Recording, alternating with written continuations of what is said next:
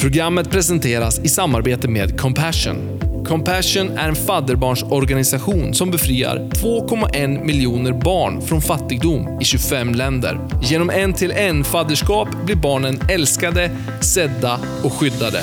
Din insats räddar liv. Bli fadder du med. Compassion.se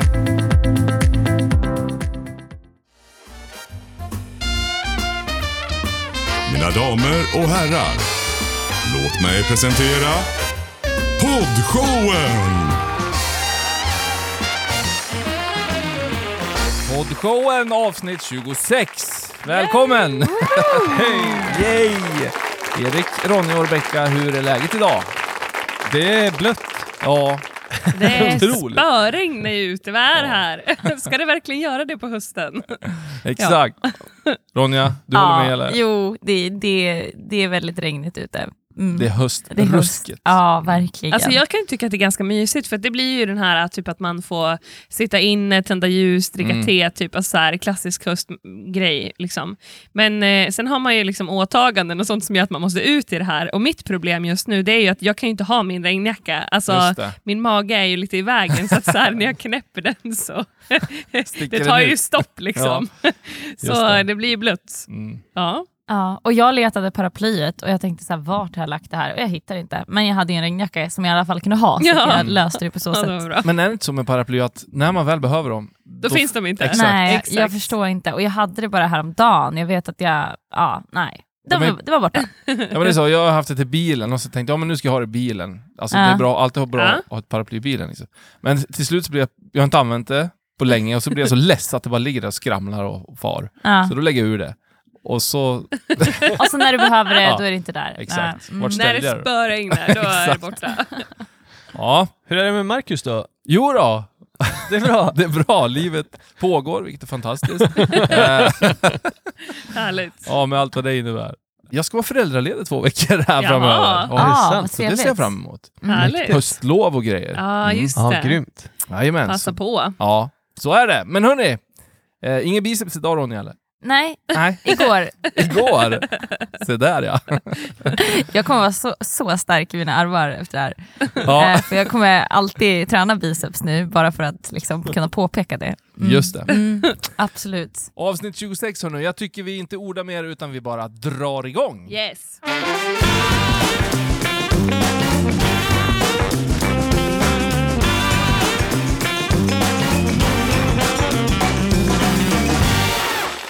Då så, första punkten som ni ska få lämna era åsikter om då panelen, det är samhällsfaran Facebook. Jaha. Jajamän. Eh, känner ni till Facebook? Vad är det nu igen? Nej, men så här är det då. Eh, Facebook, en samhällsfara? Frågetecken. Det finns en visselblåsare som man kallar dem för. Frances, Frances kanske? Haugen? Något Ja. ni känner igen? Hon heter så i alla fall, den kvinna. Tidigare anställd på Facebook. Hon har i en intervju med CBS 60 Minutes anklagat bolaget för att ha kännedom om att man förstärker hat, desinformation och politisk instabilitet, men inte gör någonting för att stoppa det. Frances då, hon var tidigare anställd på Facebook mellan 2019 och 2021. Och hon säger så här, innan hon slutade kopierade hon i hemlighet tiotusentals sidor med internt material för att kunna bevisa det hon menar då är Facebooks lögner. Eh, Haugen säger att Facebook förstör vårt samhälle och ligger bakom etniskt våld i hela världen. Det är ju Oj. tunga anklagelser det här. Ja. Hon har även suttit inför senaten och sagt saker i USA. Då. Jag fortsätter läsa lite grann här. Hon arbetar med frågor som rörde valsäkerhet och säger att Facebook tog, flera skyddande fun- tog bort flera skyddande funktioner direkt efter presidentvalet i USA hösten 2020. I och med att den försvann ökade desinformationen och hatet på sajten. Då. Hon säger också att eh, Facebook bidrog till att piska upp stämningen i januari när Kapitolium stormades. Och hon anser, hör och häpna, att Facebook, Facebooks produkter skadar barn, skapar splittring, försvagar vår demokrati. Det här är sånt som hon verkligen kritiserar Facebook för. Det här tänkte jag att vi ska få uh, surra lite om då. Mm. Spontana åsikter? Ja, jag vet ju inte. Jag, jag har ju inte liksom läst igenom de här bevismaterialen så jag kan ju inte riktigt eh, säga att hon har rätt eller fel. Eh, och sen vem är jag då som en lekman som, sitter här och tycker ska avgöra om det Facebook förstör demokratin? Ja, absolut att det finns det skapar polarisering, eh, Facebook ibland. Du kan ju verkligen röra dig i de filterbubblor som man kan så snyggt kalla det. Eh, där du får det bekräftat, alltså den information du vill ha. Eh, så är det ju. Eh, du hamnar ju liksom i ett flöde där, nyhetsflöde där du får se det, den information och de åsikter du själv har. Eh, sen hur det liksom i sig skapar polarisering, ja, men det finns väl kanske, om inte Facebook hade gjort det, då hade det säkert funnits andra platser där som hade kunnat skapa samma liksom, effekt. Eh, samtidigt så tycker jag att Facebook har ett ansvar. Eh, sen förstår jag att det är jättesvåra frågor för dem att hantera. Eh, så. Men kan de vrida algoritmerna så att det ska bli mer eh, liksom, bättre på något sätt, liksom, då, då kan de ju ta sitt ansvar och göra det. Eh, men jag kanske inte ja, jag vet inte, är det deras liksom stora skyldighet att göra det? Ehm, ja, de kanske behöver ta ansvar eftersom typ hela liksom, jordens befolkning Använder- befi- använder Facebook. Ja. Ja, så jag vet inte, jag är lite så här, ja. Mm. Jag är inne på samma spår som dig och tycker också så här att eh, det är svårt att säga eh, rätt eller fel när man inte vet om det är medvetet, omedvetet eller all, allting som händer runt omkring det. Men jag tänker också att eh, jag tänker också att är det en demokrati om Facebook ska börja styra folk åt något annat håll? Mm. Eh, tänker jag också. Mm. Då är det väl inte heller demokrati, Mm. utan på något sätt måste det få vara en plats. Om det ska vara demokrati så måste ju folk få tycka vad de tycker Mm. på ett sätt. Mm.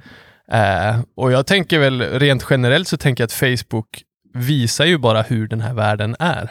Mm. På ett det. sätt. Mm. På ett sätt så är det ju bara att titta på så här ser Mm. världen ut idag. När man ser allting som händer på Facebook. Just det. Det här är sanningen liksom. Mm. Eh, för mig blir det så i alla fall. Mm. Mm. Alltså jättesvår fråga. Ehm, jag håller väl med föregående två talare här och alltså bara ja, men, förstärker det här med att liksom så här, om saker filtreras bort, Mm. som hon nu säger, alltså så här, att det har gjort och sen har de tagit bort den här bortfiltreringsfunktionen och att det då är ett hot mot demokratin, eh, så vet jag inte riktigt om jag så här, ja men håller jag med? Alltså absolut så här att man ska inte försköna eller förstärka våldsbenägenheten. Mm. Alltså det tycker jag absolut att det ska finnas spärrar emot och liksom att eh, Facebook som så otroligt stor aktör, likaså Twitter Ja. eh, och Instagram också för den delen, men alltså de stora plattformarna ska ha en skyldighet att ja, men motverka sådana saker såklart. Mm. Men när man börjar censurera människor, börjar censurera eh, åsikter, eh, det är en sak att man censurerar liksom, material som publiceras som inte passar sig liksom, och, och sådana saker, men censurera åsikter, då, då är det ju någonstans ändå tänker jag, en risk mot demokratin, liksom. Mm. en fara för demokratin. Alltså det går ju att diskutera i oändlighet, eh, för just det här med Kapitolium och stormningen av det i Mm. USA efter valet, presidentvalet var ju Alltså Donald Trump är ju fortfarande censurerad från Twitter. Ja. Han får ju inte vara med där. Och det är ju liksom så här... Ja, jag tycker väl i sak egentligen att så här, ja, men de gjorde rätt. Alltså, hallå, absolut. Ja. Men jag förstår ju också diskussionen kring att så här, när man börjar censurera människor på det sättet då att Twitter då som plattform kan välja vilka som får publicera saker och inte. Just det. Då blir det ju någonstans en, liksom, då, då, då har ju de större makt än, än Mm. stormaktshavarna i Alltså då är det ju Twitter och Facebook och Instagram som styr vår värld. Är det inte det då? Jo, det är det väl. De är folkvalda. Ja, men det är väldigt intressant också då hur man, vilka man låter vara kvar på Twitter. Just det. Det är en annan fråga. Mm. Exakt. Varför tar man bara bort Donald Trump? Ja. Ja. Precis. Liksom. Ja. ja, men verkligen. Mm. Ja, men det är ju så här, när man börjar tänka på det här, tycker jag i alla fall, är att man ser ju att vilket enormt maktinflytande eh, de här medierna har. Verkligen. Mm. Eh, påverkar Facebook mig mer än eh, min regering? ja, kanske. Alltså förstår ni? Ja. Eh, det är klart regeringen sätter upp liksom mycket förhållningar, Mm. det vi ska göra och inte göra och så vidare, betala skatt och så vidare. Men mig som person Mm. påverkar ju Facebook mer. Liksom. Alltså, Mm. mitt sätt att tänka kanske och vad jag ska tycka. Mm. Alltså ibland Det tror jag. hittar man ju sig själv i en fåra där man bara, men alltså tyck, är det här en, tycker jag ens så här? Mm. Men jag sitter och likar olika grejer. Ja, för att jag ser att jag har 150 000 likes. Liksom. Mm. Man ska lika den. Mm. Nej men alltså, lite tankar liksom. Det är ju rätt, det är rätt sjukt, för nu var ju Facebook och Instagram nedlagt ne- för, Ja. i typ åtta timmar. Exakt. Och då, man förstår ju hur stort det här är när eh, Mark förlorar, alltså han som har grundat Facebook, Mm. när han förlorar 53, 53 miljarder 500 miljoner när Oj. Facebook På åtta ligger timmar. på åtta timmar. För att Ja. det ligger nere. Alltså, Det är typ hela svenska biståndet. Alltså för Ja. svenska staten. Det är sjukt. alltså det-. Hur på, påverkades ni under de där åtta timmarna? Jag märkte ingenting. Nej men inte jag heller! Och jag tänkte så här, jag har så mycket nu att jag märkte inte ens det. Utan det, eh, det var en annan person som sa till mig, vet att Facebook är nere? Jag bara, jaha det var därför kanske inte mitt meddelande gick fram. Så här, Ja, jag hade inte ens reflekterat. Ja. eh, Så här, ja. Erik, du har ju inte Facebook va? Nej, jag har inte Facebook, men jag har Messenger. Ja, Och just det Och jag funkade skulle- inte heller. Det funkade inte heller. Jag skulle det. precis in till någon som, och, som har mått lite dåligt ett tag, så jag tänkte åka förbi där med en godispåse. Och så skrev jag på Messenger, nu står jag utanför, och så skickades det aldrig. Sen började jag så här, skulle jag ringa, då funkar det inte att ringa Mhm. på, i Messenger-appen. Jag hade inte den här Just personens det. telefonnummer. Och så bara, vad är det som inte, vad är det som krånglar? Så till slut fick jag ju gå den traditionella vägen då, Ah. in på hitta.se och fortsätta. Det kändes som att gå tillbaka några år i tiden. Ja. Men det gick till slut. Längtar vi inte efter att liksom det här, för nu det har ju varit liksom herrarnas fria åkning, om man kan säga så, damernas fria åkning på det här sociala medier. Alltså Mm. alla gör vad de vill, man bara kastar. Det är liksom ett, Mm. allt är bara öppet och det är bara en stor massa av allting. Längtar vi inte efter lite struktur, lite så här bortplockande, lite mer så här... Mm. Sortering. Ja, gör vi inte det? Jo, alltså, ja, både ja och nej. Eller så här, Ja. jo, jag, jag blir bara påmind om den här. Vi, jag tror att vi kanske har pratat om det i radion någon gång, eller om vi har pratat om det här, men den här äh, Anders eller Andreas Hansen som Mm. äh, har skrivit eh, boken Hjärnstark bland annat och sen eh, ja, men bara hjärn, inte vet jag, hjärnforskare. Men, så Mm. här. men jag och Erik såg en dokumentär i alla fall med honom på SVT tror jag det var. Mm. Och där pratar jag om det här och där uttrycks ju det här med sociala medier och att det här enorma info- informationsflödet som vi i, i liksom de generationerna som lever nu eh, utstår dagligen, Mm. hela tiden, varje dag. Att vi ingår i typ det största sociala oövervakade experimentet Exakt. genom tiderna. Mm. Eh, för man vet inte vad det här kommer få för långsiktiga effekter. Exakt. Och det kan jag bli lite så här, det är en svindlande tanke att så här, Mm. oj, det här kanske är riktigt, riktigt osunt. Ja, faktiskt. Tänk dig när de sitter här eh, om hundra år och tittar tillbaka på våran liksom, historieperiod här. Mm. Eh, och vad de kommer säga, hur människor var, vad vi gjorde. Mm. Liksom. Det, det, ibland skulle jag bara vilja hoppa Spola dit fram, ja, och vara med en dag. Ja. Ja, men jag, jag upplevde väl att så här, jag efter sommaren, för under sommaren så använde inte jag sociala medier så mycket. Liksom. Jag la väldigt mycket bort telefonen. Mm. Och jag, nu i höst så var det verkligen så här, svårt att komma igång igen. Jag jobbar ju mycket med sociala medier. Mm. Men det var liksom så här, nästan som man ville bara Alltså, det var Ja. liksom så här, jag, jag är inte intresserad. Alltså, så här, jag är inte Mm. intresserad av vad den här personen eh, har gjort idag. Liksom, egentligen. Alltså, så här, varför ska jag liksom, så här, exponeras för det? Ja. Eh, eh, så att jag kan verkligen, nu har jag kommit igång lite grann, jag behöver ju använda det. Mm. Men, men också så här, det beror ju också på vad jag då publicerar. Vad tycker jag är roligt, roligt eller vad, tyck, vad tycker jag är roligt att följa? Då Mm. kanske jag ska publicera sånt också. Mm. Eh, så, ja. Det är ju väldigt komplext det här. Verkligen. Panelen, tack för era inspel och åsikter.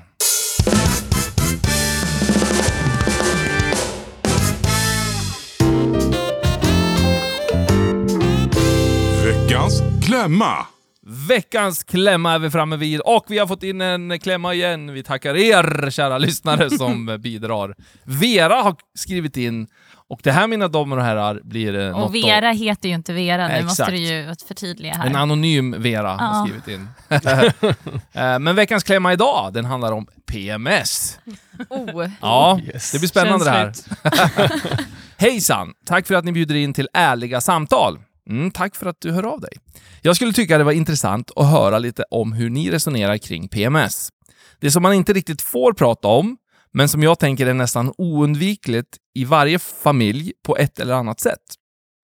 Hur hanterar man det i en familj på bästa sätt eh, så att det slipper bli en klämma inom citat då? Ja, spännande! Jag tycker att vi överlåter ord och ton till att börja med till damerna här. Det låter bra. Jag Jag trodde du skulle överlåter, säga till Erik. och jag överlåter ordet till Rebecka. Tack vad snällt. Ja, Eh, nej men alltså, ja det är ju någonting att hantera, så, så är det ju. Alla, inte alla, men väldigt många kvinnor lider ju av PMS och eh, påverkas ju av det ungefär en gång i månaden, vilket såklart påverkar familjelivet också, eller bara relationer om man inte har en familj, men relationer överlag. Och jag tänker att absolut att den som eh, jag skulle vilja säga att det största ansvaret ligger egentligen på den som genomlider PMS, Ja. eh, att hantera det. Eh, men sen så behövs det ju eh, verkligen förståelse från omgivningen och allra helst i en familj eller i relationer att så här, få gehör och få eh, empati, skulle jag verkligen säga, under den här veckan eller de här dagarna som man lider av PMS. Eh, men jag, alltså så här, jag vill slå ett slag för att det finns ganska mycket som man kan göra själv eh, för att förbättra sin PMS. Alltså så här, det handlar mycket om att äta äta så att man stöttar sin cykel. Jag har satt mig in i det här jättemycket. Ja, det har hon. Så att det här, Bra. ingen Expert- annan har satt in sig så här mycket i det här ämnet. Så att, eh, Expertområdet. Ja, Ja, verkligen. ja, Eh, det jag Berätta inte. för oss. Nej, men så här, jag, jag kämpade mycket med det här tidigare, men eh, lider inte alls i samma utsträckning av det nu längre. Nu är jag gravid, så nu har jag ingen PMS, nu har jag andra hormoner istället som spökar. Men, eh, men det finns saker som man kan göra bara för att stötta sin, eh, sin eh, cykel som varje kvinna lever med och eh, äta så att man stöttar den i olika faser och så vidare. Det finns bra material om det här både på sociala medier, men det finns också en bok som heter Women's Sync, tror jag den heter, eh, där man kan få tips om recept och sånt som stöttar i olika faser av, av menscykeln då, eh, för att man ska eh, Stabilisera hormonerna. Ja, då. egentligen Ja. stabilisera hormonerna. Allting handlar ju om hormoner. Ja. Och har du en dålig start på din cykel, alltså efter PMS och mens, Ja. om du har en dålig start, då kommer du med största sannolikhet få PMS i slutet på den cykeln. Liksom. Så att du skulle behöva äta på ett bra sätt och typ träna på rätt sätt. Att I vissa faser i cykeln så kan du träna högintensivt, i andra faser skulle du behöva träna lågintensivt för att inte trigga dina hormoner för mycket. Eh, och sen är ju kaffe en stor bov också. Det, kan vi... Mm, det, är bara, det. det är ett känsligt ämne för många, så Just googla det. och läs på själv. Ja. Eh, nej, men så det skulle Ja. jag ändå uppmuntra till att så här, kolla, om du lider av PMS, kolla vad du kan göra själv, läs Mm. på, för det är inte bara någonting som du behöver acceptera. Men Eh, vill, vill du då liksom ha stöttning av Erik i det här då, när du väljer de här kanske andra matvanorna, eller, så här, eller vill du bara sköta det här själv? ehm, lite både och. Jag ställer Alltså, frågor. Ja, bra. ja, men jag tror ganska mycket sköter jag själv. Alltså, så absolut. Men sen så vill jag ju såklart ha alltså, att han backar mig i det. Mm. Eh, det är inte så att han behöver vara svininvolverad, liksom, utan jag kan ju föreslå, ska vi äta det här nu, liksom, för att jag vet att jag behöver det, eller liksom, Just det. eh, träna på det här sättet eller så, och få uppmuntran och stöttning i det. Och det får jag, tycker jag. Eller har jag Snyggt. fått, kan jag säga innan. Fin. A moment here.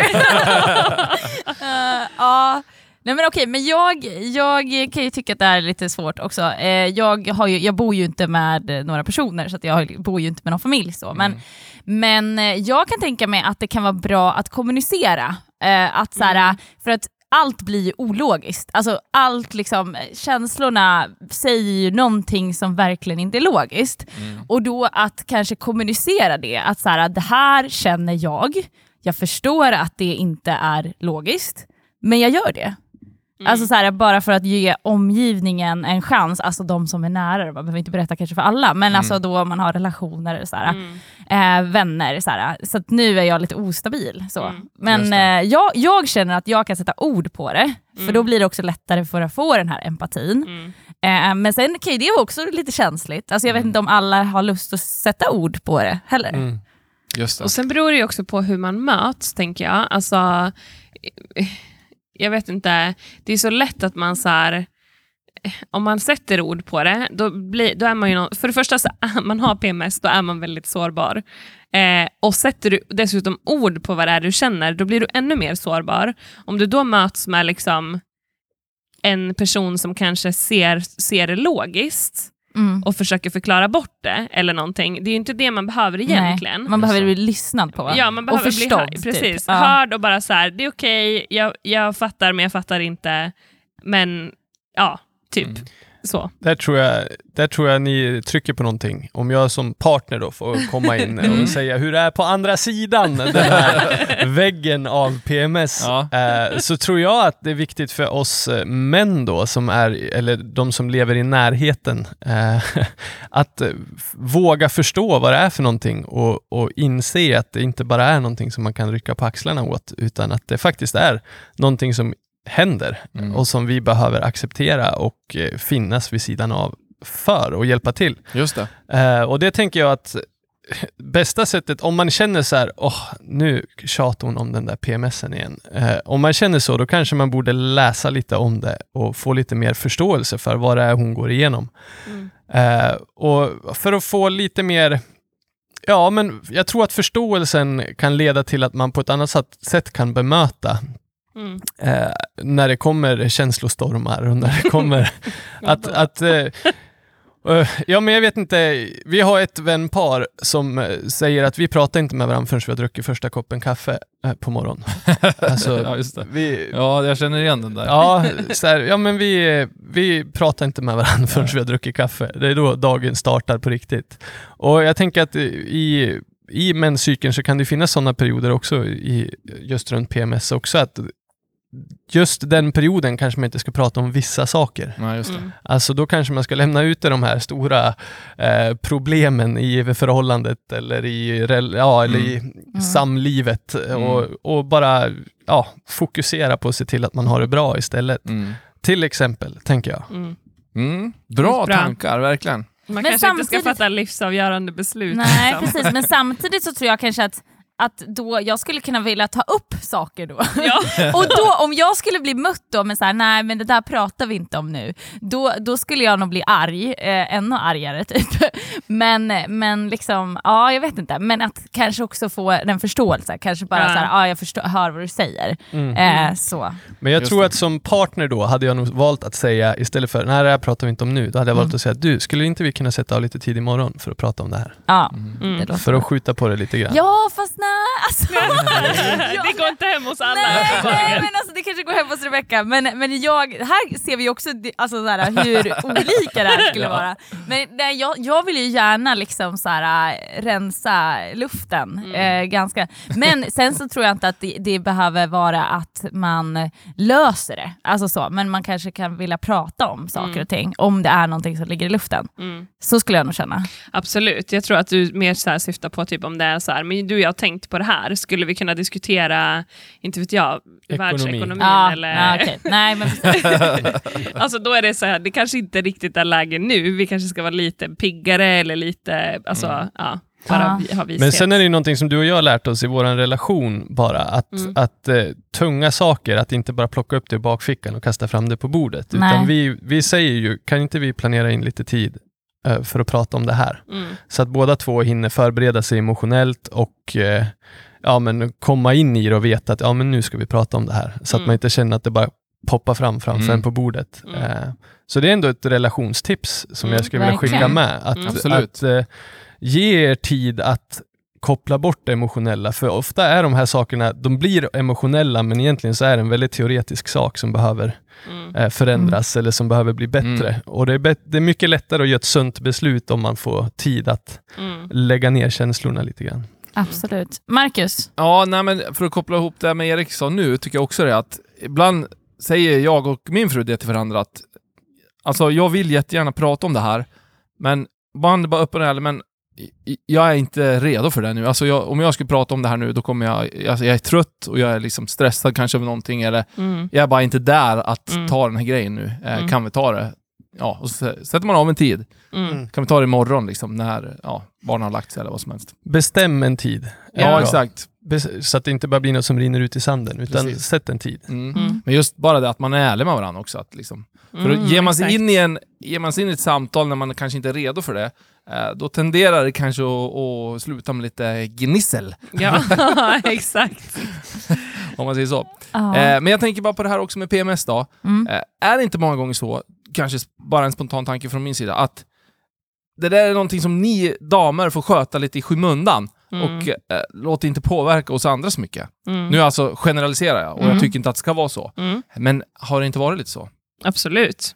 Att, Det tycker jag. Och det har ju varit något som man nästan har skämts för. Ja. Alltså, ända från att, eller som jag i alla fall har skämts för, alltså när jag växte upp och så här gick i skolan. Inte hemma, alltså Mm. mamma var jättebra på liksom att, för hon själv led av det. ja, just det. Så hon kunde verkligen ja, men bemöta det och liksom, ja, men stötta mig och så. Mm. Men typ så här, i skolan och så, man var ju liksom, det var nära till tårar och det var Ja, alltså så här, ja. mycket, mycket känslor. Liksom. Och då var det ju nästan alltid den här, alltså PMS blev nästan ett skällsord. Alltså, Mm. så, här, så fort en tjej var irriterad, i alla fall när jag gick typ gymnasiet eller högstadiet, Mm. då var det liksom så här, men har du PMS eller? Ja, just det. Eh, och då Mm. blir ju det negativt laddat Ja. hela tiden, så att då blir det någonting som man nästan ja, men bär på och Ja. så här, måste dölja. Liksom. Så. Så Eriks tips också till eh, de som lever tillsammans med en människa som är, har PMS då, så ta ditt ansvar och, och bidra också i situationen. Superbra. Mm. Mm. Avslutningsvis, vad står PMS för? Eh, Kuggfråga.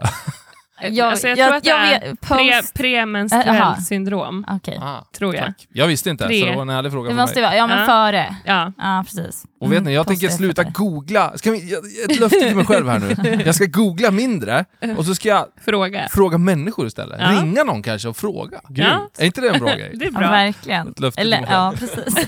Men jag tror att man behöver prata om det. Alltså prata om det kanske när man, in, när, Man Ja, inte har det. när man inte har PMS. Alltså det är så här, hur, och också fråga så här, hur vill du bli bemött? För jag tänker Mm. också så här, ni som, Mm. äh, äh, du som är gravid Rebecka, ni Mm. kommer ju ha ett barn snart liksom, och det kommer till slut bli tonåring. Just och det. liksom så här, hur, hur hanterar man det då? Liksom, äh, PMS då? Mm. Så, men jag tänker att, för det funkar lite olika, så att jag faktiskt ha dialog Just om det. det. när man inte har PMS.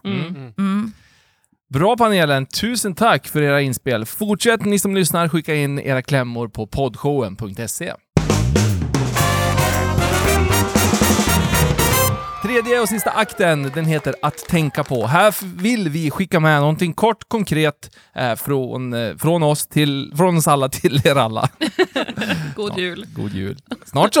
Ja. Ja, snart är jul. Äh, Man pratar idag om oro inför framtiden och då skulle jag vilja lyfta era, era tankar som ni får ut efter det. Då. Det finns eh, olika rapporter som visar att eh, unga generationen är ro- orolig inför framtiden. Och eh, man pratar framförallt om eh, generation Y och generation Z. Eh, som vi har faktiskt varit inne på lite grann tidigare. Då. Mm. Eh, Men unga, de säger att man många gånger är orolig inför framtiden. Dels allt som händer i omvärlden, men också alltså det vill säga klimatförändringar, naturkatastrofer, eh, inkomstfördelning, arbetslöshet, terrorism. Stora saker med andra ord. Mm. Eh, man pratar också om att man är eh, missnöjd med sitt jobb när man är i den yngre Mm. åldern, under 30 kanske, 35 och neråt.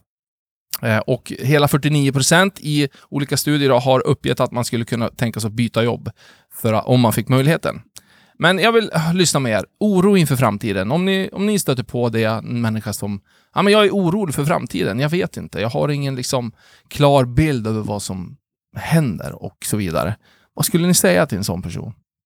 Erik, Ta mig som har det tyngsta, tyngsta svaret höll jag på att säga. du är Nej. pastor. Ja, precis. Det var det jag tänkte. För det här blir ju en fråga, vad är framtiden för dig? Hade Ja. jag frågat. Ja, Mm. Vad är framtiden? För mig så är framtiden evig. Den kommer aldrig ta slut. just det. Eh, Så för mig är ju jordelivet och allting som vi bekymrar oss för här är ju ganska litet om man jämför med allt som kommer komma efter detta. Mm. Just det.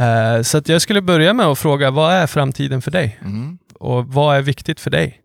Eh, Ja, Lite perspektiv känns det som då, i Ja. en sån fråga. Att ungefär. Lite lyft, så. Lyfta det större än kanske bara, bara och bara, men Ja, men precis. Ja. li, jordelivet liksom. Mm. Och det, det landar ju i min tro då och i, i den tron som vi har. Att Mm. vi är skapade och jorden är skapad av Gud. Och Mm. Han har skapat oss för att leva ett evigt liv med honom. Just att, Och Gud har kontroll. och Mm. Gud har kontroll. Så på något sätt kan jag ändå bara slappna av och vara i att oavsett vad, vad som händer här på jorden så finns det någonting för framtiden. Sen så ska jag ju såklart ta mitt ansvar. Mm. Eh, Ja, så är det. Bibeln säger ju också att vi ska ta hand om det som Gud har skapat. Mm. Så, att, Mm. så att det är ju inte bara att jag kastar allt skräp på marken och struntar i allt. Eh, så är det ju inte. Just det. Men, men eh, rent generellt så tror jag att det är ganska onödigt att gå och oroa sig för morgondagen, Mm. helt enkelt. Mm. Vill damerna tillägga något? Men jag tänker typ att man tar ansvar över det som man kan påverka. Alltså så här, vad är det som du har framför dig som du faktiskt kan göra någon skillnad i? Bra. och sen fokusera på det. Mm. Ehm, ja. Mycket bra. Mm. Och jag var inne på samma spår som Mm. Ronja där. Eh, att så här, liksom, det är så lätt att man hamnar i något så här rabbit hole av att oroa sig och så Mm. oroa, oroa sig, oroar man sig för mer och mer och mer och mer och så blir det så stora och abstrakta saker och så helt plötsligt är man orolig för allt i hela världen. Liksom. Mm. Men att faktiskt ta det man har framför sig. För jag tror att när man också någonstans skapar en, en känsla av mening, vad är det jag håller på med? Eh, kan jag bidra på något sätt? Kan jag sopsortera om det är klimatet man oroar sig för? Liksom, Men Mm. vad gör jag? Just Eh, vad kan jag påverka och hur är Mm. jag med att bidra? Mm. Eh, då tror jag att det kan lugna en del av det. Sen tror jag som Erik också att man, det är bra, alltså så här, är du förankrad i någonting större Just det. eh, så är det nog lättare att lägga åt sidan oron. Mm. Jag tänkte på sinnesrobönen. Mm. Just det. Den kan man ju läsa. Vill du läsa den? Nu? Nej, jag har ingen eh, telefon. Kan du den utan till? Ja, men jag tror det. Ja, eh. Gud, giv mig sinnesro att acceptera det jag inte kan förändra. Mod att förändra det jag kan och förstånd att inse skillnaden. Snyggt. Fantastiskt. Vilket avslut på avsnitt 26 känner jag. Panelen, stort tack. Alltid lika innehållsrikt och härligt att få spendera ett avsnitt med er. Eller ett samtal kan man ju också Ja. säga. Detsamma. Detsamma. Ni som lyssnar, fantastiskt tack att ni är med oss. Nya avsnitt kommer på fredagar. Fram tills nästa gång, ha det gött. Hej då! Hej då!